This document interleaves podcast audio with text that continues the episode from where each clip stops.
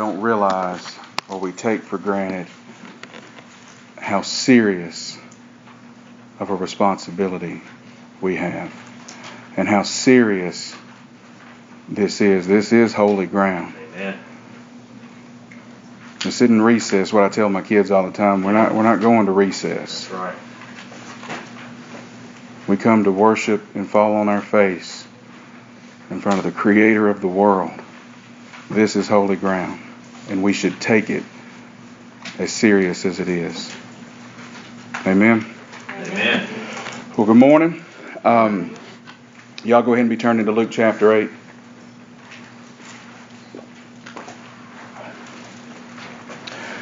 I'll tell you, um, we are, we've got a, um, a lot to cover today. A lot. I have got a lot of a lot of information to give you, and the reason that I, I don't want you to miss any of this, because this parable that we're going to cover today is, in my opinion, the the best parable I think Jesus told. Um, and so there's so much to it, you know, when you when you get to study and then you uh, and Buffy knows how it is, Kevin knows how it is. When you get to studying and uh, put so many hours into something, you've got so much, but you have to you have to figure out, you know, what you're going to cut out. Well, I, I don't have a lot that I want to cut out, and so what I'm going to do today, just so I'm not preaching till two o'clock this afternoon, because y'all kill me if I did that. What I'm going to do is, is we're going to do this in two parts. I'm going to preach part A this morning, and tonight I'll wrap it up and, and, and preach the second part. So, is that all right with y'all? All right, so that means y'all have to come back tonight, 6 o'clock.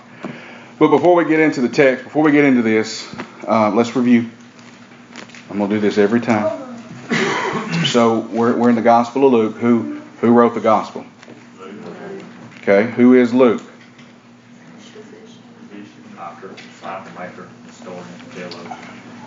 That's it, all of the above.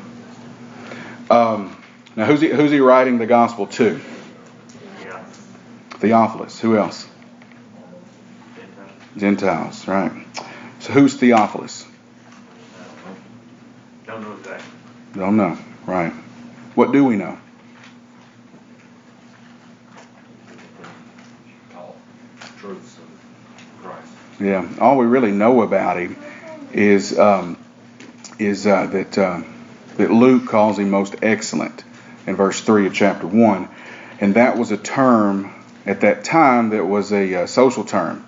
So he could have been a high-ranking citizen or just a wealthy or high-ranking government official or a wealthy citizen. He could have, you know, one of the two.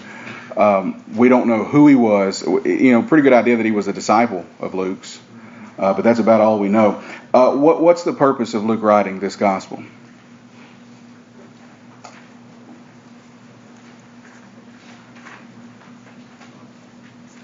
Comprehensive and truthful story Yeah. of life and death, Yeah, burial, and resurrection that's right. Two reasons. Um, you are hitting. Uh, uh, uh, Buffy said uh, that um, you know just a comprehensive. Uh, um, Story. Yeah, just just his ministry, or account of his ministry, and then and then Billy said, uh, so Theophilus would know what he had been taught was was true. That's what he says in verse four, chapter one.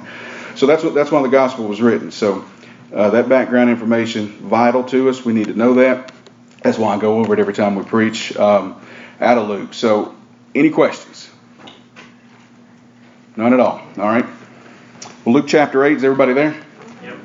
All right. Well, let's all stand.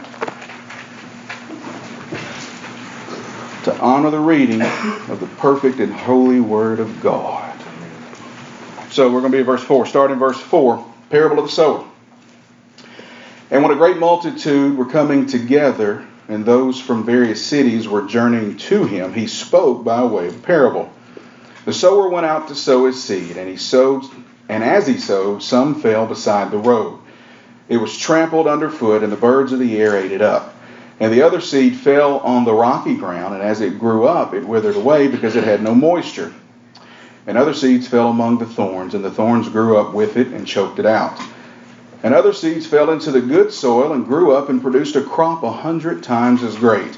And he said these things, and he said these things, he would call out, He who has ears, let him hear.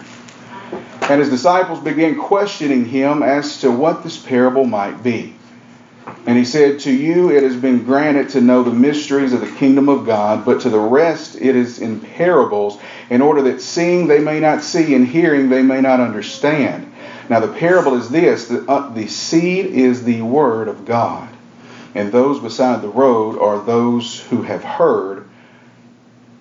Then the devil comes to take away the word from their heart so that they may not believe and be saved. And those on the rocky soil are those who, when they hear, receive the word with joy, and, and these have no firm root. They believe for a while, and in time or of temptation fall away.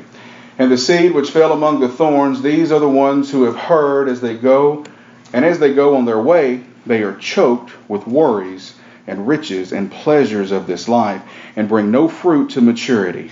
And the seed in the good soil, these are the ones who have heard the word in an honest and good heart, and hold it fast and bear fruit with perseverance. Let's pray. Lord, God, I just thank you right now. I thank you for this wonderful opportunity that you've given me to stand and proclaim and preach your perfect word. But Lord, it's not just an opportunity, but a responsibility. And so, God, thank you for it. I, am not worthy of it. I, you know, I only can't. The only time that I can be considered to tell the truth is just now when I've read your word. So, Lord, I just I just pray that it's not me speaking today, that, that it's you. Lord, because I have nothing to offer. I have nothing to bring to the table. But Lord, you do. And you have a word for your people. And Lord, I pray that you speak through me now as you fill me with your spirit. Lord, I just, again, I thank you for your word. We'll see today that, that your word is something you take serious. It is serious to you. Your word even says you exalt your word above your very name. So, Lord, let us take serious what we're here to do today, which is to hear your word. But not just hear it, but also heed it when we walk out these doors. Lord, thank you. And now we give you all the honor, praise, and glory. It's in the most beautiful name of Jesus that I pray. Amen. Amen. All right. So this this parable this parable is um, is a um, it's one of the first ones Jesus ever recorded. It's not the first one that Luke recorded, but uh, it's one of the first ones that, that, that was recorded in Scripture. And um, as we as we read the text, some some people say that this is actually three parables, and, and it might be. And if we, but but but I say I'd like to approach it as one, and that's how I want to look at it. One parable with three things that we focus on, uh, or we want to enlarge on today, and that's the seed, the soils, and the sower. All right, that's the three things we're going to look at and pull out of this. Now, now the sower. That's the first thing I want us to look at. The sower is the parable, or in the parable, who's the sower? The farmer. Hmm? Jesus. That's right. The sower is Jesus. He himself is the sower. If you look at the text, if you if you look at the at the, and we'll talk about this later, uh, but if you if you dig beneath the surface, he's actually speaking in, in third person here. He's speaking of himself. And, and what he says is the, the sower went out to sow. That's a short statement. It's a simple statement, almost so short that we can miss how big it is. We do. We just glaze right over that. It's one line, and and and it really here's what it is. It's one line. It's simple. It's short, but it contains the entire transcript of Jesus' entire ministry on earth. It does. It says he went out. Jesus went out. He went out. He went out to sow. Now, how did he go out? Well, he went out in three different ways throughout history. Three different ways. The first way Jesus went out is he went out in his own person. He went out in his own person. He came from heaven uh, incarnated from heaven in his own incarnation, and he went out and, and at every turn, every turn as he as he went out, he he announced the truth. He proclaimed the truth, or he threw seed everywhere he went. All right, the second way that he went out is he went out in the person of his followers. He went out in the person of his followers. So every follower is is really what are we? That's right. We're really a modified version of Jesus. Christ lives in me. Right? So he lives in me through what? Through his presence in me. But he's restricted. He's restricted by me. He is. He lives in me, but he's restricted by me. How's he restricted? He's restricted by my human limitations and he's restricted by my sin. So not only does he live in me, not only does Jesus live in me, he goes out to sow, and he goes out to sow when I agree with him and cooperate with him in the sowing. That makes sense? So that's the second way. He went out in the person of his followers. He went out in, in his own person. The third way is he went out in the person and performance of the Holy Spirit. See, it's the Holy Spirit who's who's the one that's continuously working, right? It's the Holy Spirit that's working. He's the one planting. He's the one cultivating the seed in the hearts of men. And it's the Holy Spirit's the one is the one that's reaping the harvest. All right? So he, Jesus goes out. He went out in his own person. He went out in the person of his followers, and he went out in the person and performance of the Holy Spirit. Now that's the first factor, the, the, the sower in, in, the, in the parable. The second is the seed. Now what does the seed represent? God's word. Mm-hmm. That's right, the Word of God. Verse 11, Jesus says, The seed is the Word of God. Now, speaking literally, by definition, when we look at, at what a seed is, a seed is, is, is, a, is an outward shell. But what's inside the seed? Life. Life, an embryo. That's right. It's, it's, it's the life and the embryo of the, of the plant that the seed represents. So whether it's a, whether it's a lemon tree or whether it's a, a, a strawberry plant or or an apple tree or or a grapevine, whatever it is, the seed holds the life inside of it, right? Now, when we interpret this parable, when we look at this parable and interpret it, the the, the uh, if we keep that definition of the seed in mind, if we think about that, but we think spiritually, the seed is the outward shell, right? But it carries the life or the embryo that that seed represents, well, what embryo does the spiritual seed represent? What life does it carry? Eternal life. Yeah, yes, amen. Yeah. So, seed is described different ways in the New Testament. Uh, Jesus referred to himself as the seed in John 12. John 12, he referred to himself as the seed. Uh, but then uh, the seed also represents the Word of God. One commentator said, uh, listen to this, write this down if you can. Uh, I love this. He said, Christ is the embryo, and the Bible is the husk that holds it together. Christ is the embryo, and the Bible is the husk that holds it together. 1 Peter 1, Peter said, For you have been born again, not of seed which is perishable, but imperishable. That is, through the living and enduring Word of God. For all flesh is like grass, and all its glory like flower, the flowers of the flower of grass. The grass withers and the flower falls off, but the word of the Lord endures forever. And this is the word which was preached to you. Or that Jesus himself said in John 6, he said, Is the Spirit that who gives life? The flesh profits nothing. The words I've spoken to you are spirit and of life. So Jesus calls himself the seed. All right? Seed also represents the Word of God, but then Jesus also called Christians the seed. He called Christians the seed in, uh, in Matthew 13, verse 38. He said, And as for the good seed, these are the sons of the kingdom. And as for the good seed, these are the, sons of the, the sons of the kingdom. That's Matthew 13. So, as a believer, here's what I want you to get. As a believer, you're really the carrier of the seed of truth and the seed itself. You're the carrier of the seed, but you're also the seed itself. Man. See, that's, that's, that's why you exist. That's your purpose for existing after you're saved. We're Christ's carriers. We present Him how? By sharing His Word, but also showing our life. Sharing our life. So it's in word and deed. So that's it's, it's, the, it's the sower, the seed. Now let's look at the soils. The soils represent what? People who hear. People. Yeah. The hearts of men. Yeah. So every human heart is pictured by one or more of these soils. Every human heart. Yours, mine, everybody's. So to get more specific, the condition of the different soils represent the different responses that people have when the seeds dropped on them. So, so here's how we look at it. The soil represents the quality of the person listening or hearing when the truth of the words presented to them. I don't think we realize how important this whole matter of spiritual hearing really is. Mm-hmm. It's everything.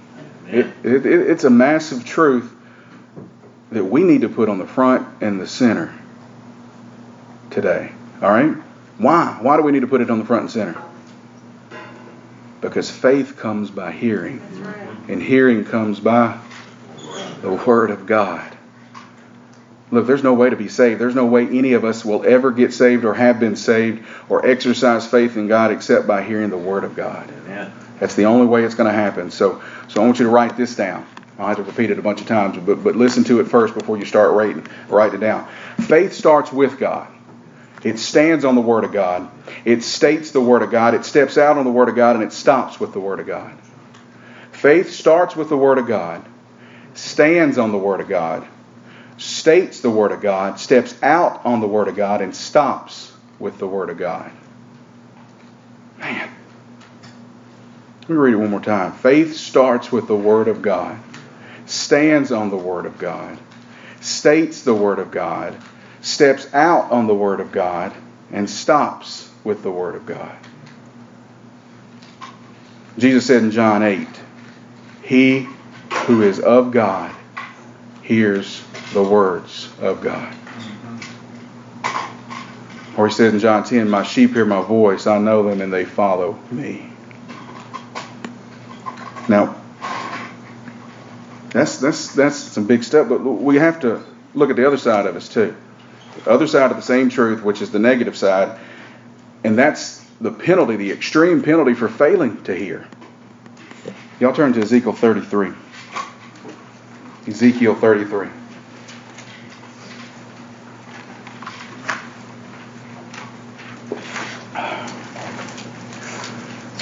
Holler out hallelujah when you're there. Hallelujah.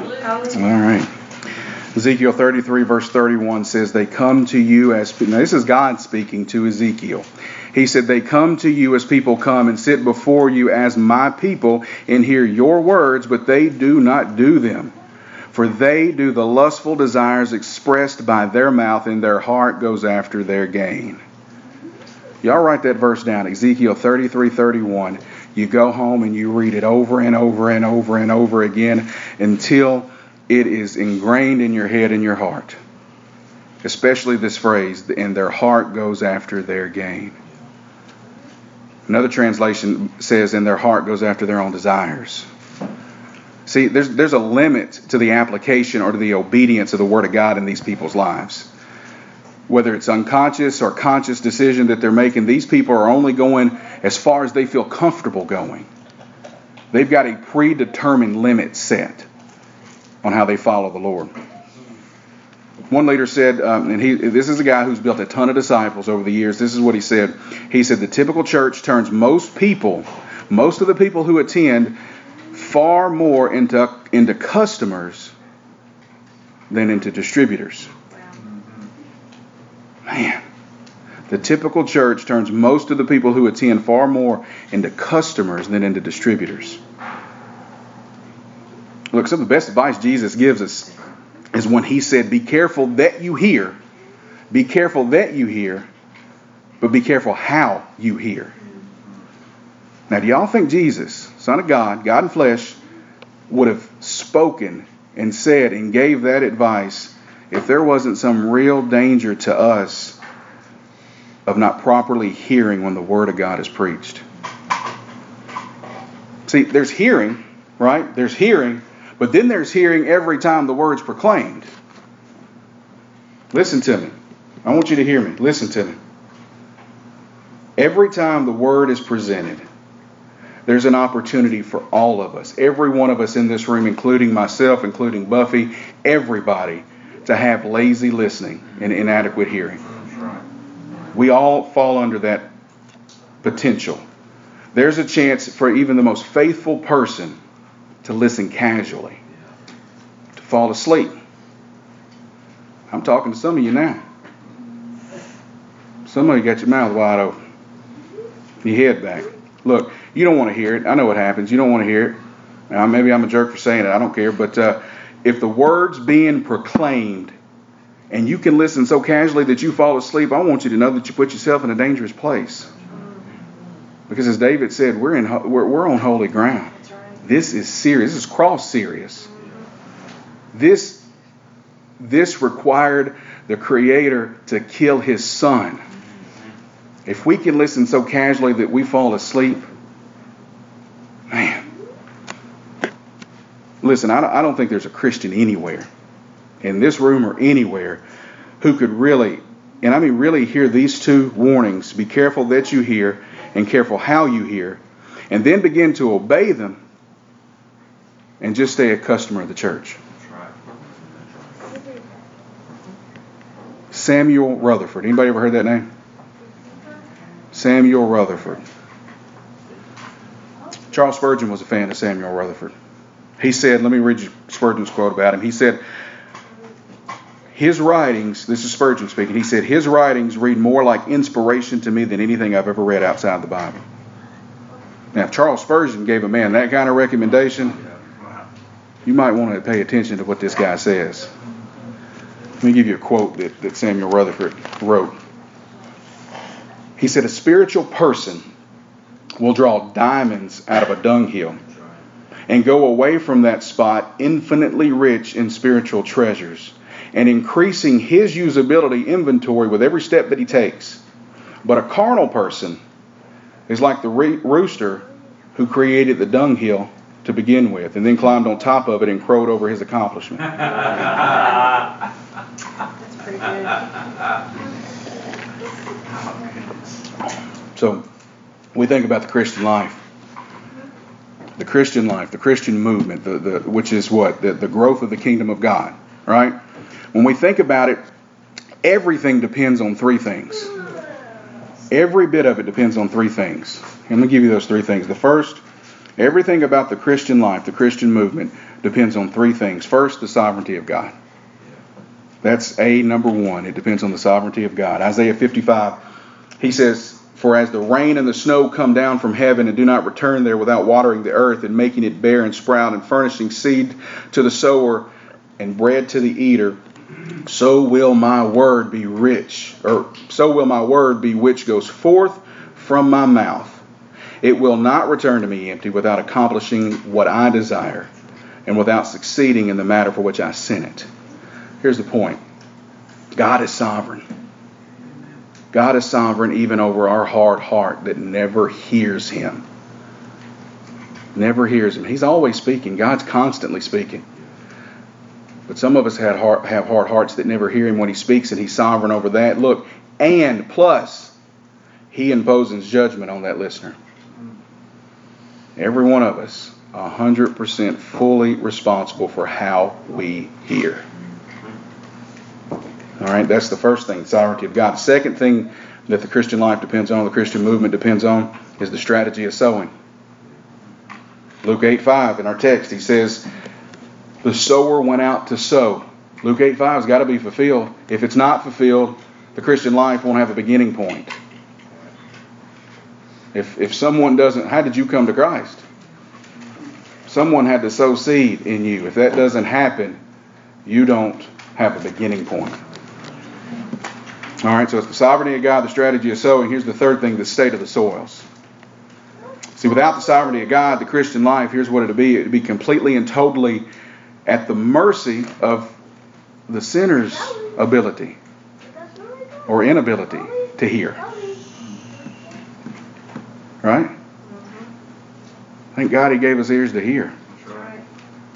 Now, before I want to look at the soils there's four different types of soils. I want to look at them, but here's what I want to do, and I, want to stop and pause and tell you before I go any farther. As I studied this, uh, you know, it's in three different Gospels Matthew, Mark, and Luke. As I studied this, each, each account of the parable fills out the parable, right?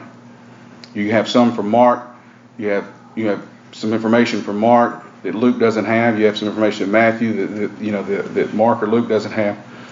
So each account gives us some pretty big time insight into this parable. So what I'm going to do here, and, and really for the rest of the sermon from this point on, is, is I'm going to pull the truth from all three. All right? Let instead of going verse by verse in Luke, I'm just going to pull the truth from Matthew, Mark, and Luke, and let Scripture interpret Scripture. Scripture fill out Scripture, right? So that'll give us a more complete picture of the truth of this parable, which I think we need to really fully understand. So, so let's look at the soils. The first soil is the soil beside the road the soil beside the road. Matthew and Mark both say that uh, the seed fell on this soil and was what devoured by birds. Luke said that the seed was trampled underfoot. Both are true. Both are true because as the people would walk by, they'd step on the seed, and then what was left, it wouldn't penetrate the soil. The soil was too hard for it to penetrate, and so it'd be devoured by birds. That's when the birds would eat it. So uh, Matthew says that the hearer that's represented by this soul doesn't understand the word, or he could care less about the truth. Luke and Mark say that the devil takes the word from their heart, but then Luke adds, so they will not believe and be saved. So that's the that's beside that's the soil beside the road. The rocky soil, the next soil. In all three, Matthew, Mark, and Luke say that the plant that quickly grew um, just as quickly withered away. Uh, Matthew and Mark said that it was scorched from the lack of root, which is really what just a, is a lack of soil. Luke adds that, uh, that, that the lack of moisture contributed to the withering, and then all three say that the word represented by the seed was received with joy. So the word was received with joy. Matthew and Mark say that when affliction or persecution come, the person presented in this soil immediately falls away. So, this is the person, this is the Christian, or the person who says, I, I thought when I became a Christian all my troubles were over with. But they got worse. I don't want none of this. Matthew and Mark say the problems with this kind of listener is not the seed. Problem's not the seed. Problem's not with the sower. Problem's with the soil he has no firm root in himself. That's right. All right, so that's the rocky soil. The third soil is the soil, soil among the thorns. All three say that the that the plant that's going uh, that's growing in this soil is what? It's choked by the thorns and the other weeds in the soil, right? But Luke says that the thorns grew with the plant that resulted from the seed. That's what Luke said. Mark says that the soil yielded no fruit. So if it yields no fruit, what can you say about it? That's right, it violates the sower's intention and the seed's potential. Luke says that the plant was choked by the worries and riches and pleasures of this life. And then Matthew and Mark, they speak of deceitfulness of wealth, which means that the riches that, that cheat us out of the best thing in life, which is the true riches of God. All right, so that's a, the, the, soil among thorns. The, the last soil is the good soil. Now, the good soil, all three of them say that this soil bears no fruit, or this soil bears fruit. Matthew gives uh, gives this this scale of fruit bearing. He gives this this these levels, thirty fold, sixty fold, and hundred fold. Uh, so even these people with the good soul, they're spiritual hearers. They can spiritually hear, but they they they they all bear fruit, but they do it on different levels. But Mark, when you look at Mark, he reverses that order. He says 100 fold, 60 fold, 30 fold. And then Luke only mentions 100 fold. Matthew says that the hearers are uh, ones that understood the word, which is pretty obvious, right? Mark says they receive the word. Luke says that they hear it in an honest and good heart and hold it fast and bear fruit with perseverance. Meaning, when they hear it, they treat it like their most prized possession. They maximize everything about it. They're fully obedient to it and bring forth much fruit by it. All right, so that's the whole picture. That's all the fruit. Believe, or the soil, not the fruit. Uh, beside the road, the soil beside the road, rocky soil, among the thorns, and the good soil. So that's the whole picture in all three gospels that, that, that give this parable of the four soils. And look, let me tell you, if you believe yourself to fall into into the category of somebody with good with good soul, if you fall into that category, somebody with spiritual ears, if you take and you study this, these four soils, side by side from the three Gospels Matthew, Mark, and Luke. Luke 8, Matthew 13, and Mark 4. You'll get some real spiritual growth. You get a real spiritual education out of this. I'm telling you, this is good stuff. It really is. Um, but listen, this uh, the parable, the application of the good soul, or this parable applies to the person who hears the truth, which is which would be the regular, faithful church member, right? The sincere, regular, faithful listener. But I'd say it's probably safe if we say because of the regular exposure to truth, this person, this regular, faithful church attender, this person is very likely to be a victim. We've talked about it, a victim of the casual, lazy listening. We've all got that potential, right? That means you, me, we're all vulnerable to lazy listening. So I want you to follow where I'm going with this for a second. This parable, this parable has a uh, has a lot to say to us about being a disciple. It's got a lot to say about making disciples too. Matthew five, you know, follow what I'm saying here. Matthew five, uh, the the introduction to the Sermon on the Mount. Jesus says, or it says in Matthew 5 1, when the crowd saw, he went up on the mountain, and after he sat down, his disciples came to him. Okay? Now, this parable, parable of the sower from, from Matthew's account in, in Matthew 13, after Jesus gave the, gave the parable, he says in verse 10, and the disciples came and said to him, Why do you speak to them in parables? All right? Y'all following? Mm-hmm. Now, Matthew 13, in Matthew 13, Jesus gives seven parables in Matthew 13. After he gives four of them, in verse 36, he's, he's, just, he's just finished giving the fourth of the seven parables. Verse 36 says, Then he left the crowds and went into the house, and his disciples came to him. So all three texts says his disciples came to him. Here's my point. When we look at this parable in full view, it reveals to us the original functions of the disciples, or the original functions of a disciple. All right, that's sight, hearing, and action. But it's not just any regular seeing. It's not any just regular hearing or any just any action. All right, it's not just regular sight. It's insight. Mm-hmm. It's not just casual hearing. All right, it's it's hearing with understanding, mm-hmm. and it's action. The action is productive action. All right. So here's what I want you to do. Uh, look in Matthew 13. Turn to Matthew 13 if you're not there.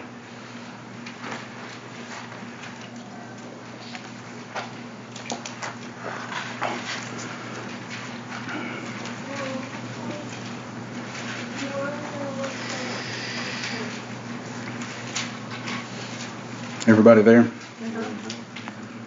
Matthew 13, verse 3. Jesus begins to speak. What's the very first word he speaks? Behold. Behold.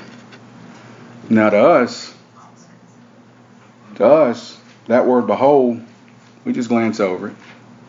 We think it's it's a good way to start the, the story. We get into the story. So he just says, wait a second, behold, and he goes on to his into the parable. But I want y'all to pay attention to what I'm saying. Look at me. This is how we miss big stuff. This is how we miss big truth.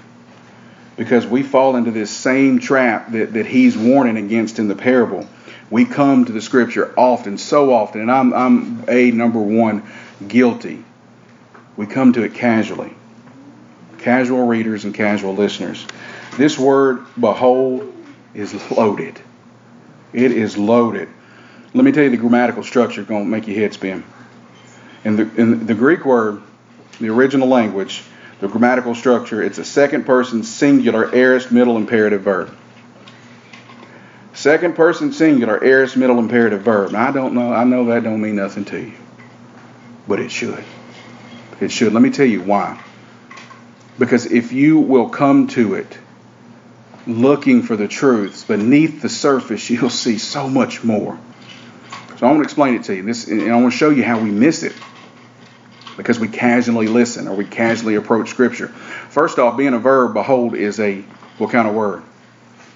Action word. That's right. It's an action word. So how many of us? Every this word's used a lot in Scripture. Not just not just here, but it's used a lot. But how many of us, every time we've seen the word behold, have ever stopped and said, "What kind of action is this word asking from me?" Not many. I know I haven't. I haven't. Not until I come to this study for this sermon did this all begin to open up for me. So many times I've been a casual reader, casual listener. And look, it's a transparent moment. I'm, be, I'm going to be honest with you. I've been convicted over this because I've casually approached the Word of God. Jesus says that if uh, that we live by every word that proceeds out of the mouth of God. But how in the world can I do that if I've been so indifferent about the exact words and their exact meanings? I can't. I can't. Look, this is a parable about the quality of our listening when God speaks. The word's a. Um, it's the first word that he spoke in the, in the parable, right? The word behold. It's it's a second person singular aorist middle imperative verb. So what does that mean? Well, really every action word in the New Testament is just as loaded as this one. But I'm, I'm going to explain to you what all that means. Second person singular verb, it means each of you. That's what it means. It means each of you. So every Christian is bound to this word by the specification of Jesus. That's what second person singular means. It means each of you. Then it's also in the aorist tense. In the Greek language, in the aorist tense, it, that's a point action. That means master this here and now. All right? And then it's it's in the middle voice, which means if you do this, you're going to be the ones that get the benefit of it. So if you do this, you get the benefit. All right, the last thing, it's an imperative mood verb. Imperative mood, which is what? A command. So any command of Jesus, any command of Jesus holds the equal weight in Scripture as the Ten Commandments. It does, because it's God Himself giving a command. So this word behold commands each of us individually to look at this parable so deeply that we master it here and now. And then we flesh its meaning out into our lives. And then we'll be guaranteed to be eternal winners because of our continuous, obe- continuous obedience to it. All from one word. One word.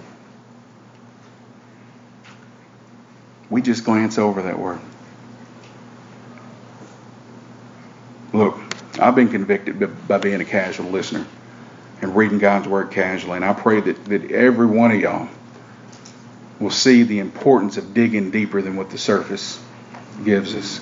I'm not saying that you can't get truth from surface. You can. People are saved. But if you want to dig the real diamonds out of Scripture, you will dig for them. They're not on the top. They're not. One of the things Jesus uh, talks about in Scripture, when he when when you follow his entire ministry, one of the things he talks about more than others is, is hearing. Have you ever heard anybody, pastor, teacher, anybody, including myself, teach you how to hear the Word of God? Have you ever had anybody teach you how to hear the Word of God? No. Look, we need to learn how to hear the Word. And we need to teach other people how to hear the Word. Communication is not what you say, it's what they hear. Right? Successful communication is not what I say, it's what you hear. All right? Amen? Hallelujah? I'm going to stop. I'm going to stop there because we're, I got a lot left, but I mean, we'll be here for another hour. So I'll continue tonight. Uh, we'll continue digging deeper into it and get some more truth out of this. Out of it. So I hope y'all come back. All right. Let's pray. Lord, God, thank you for your word. Yes. God, you say your word is so shallow that a child can understand it, but it's so deep that even theologians struggle with it. That's why it's fresh and new. That's why a person can be a pastor, preacher, teacher, or, or follower for 50, 60 years and come to it and it's fresh every day. Because your word is so infinite. But Lord, I pray we don't ever come to it again casually. Lord, this is serious. Serious. Simple, yet holy.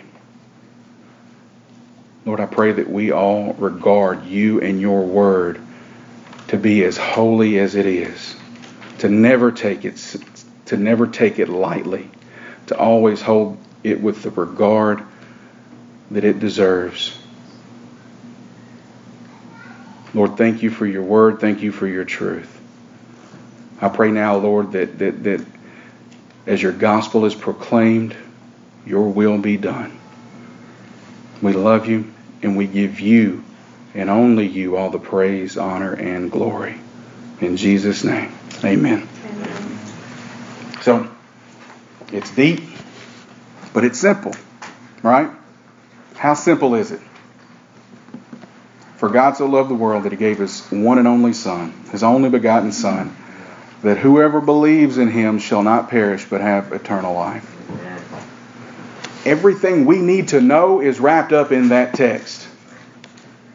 Sometimes we can get cute and clever and miss the point completely. It's not rocket science. It's not. God loved the world. Amen. He loved the world, but the problem is the world didn't love him, doesn't love him. But he solved the problem of our sin by giving his son.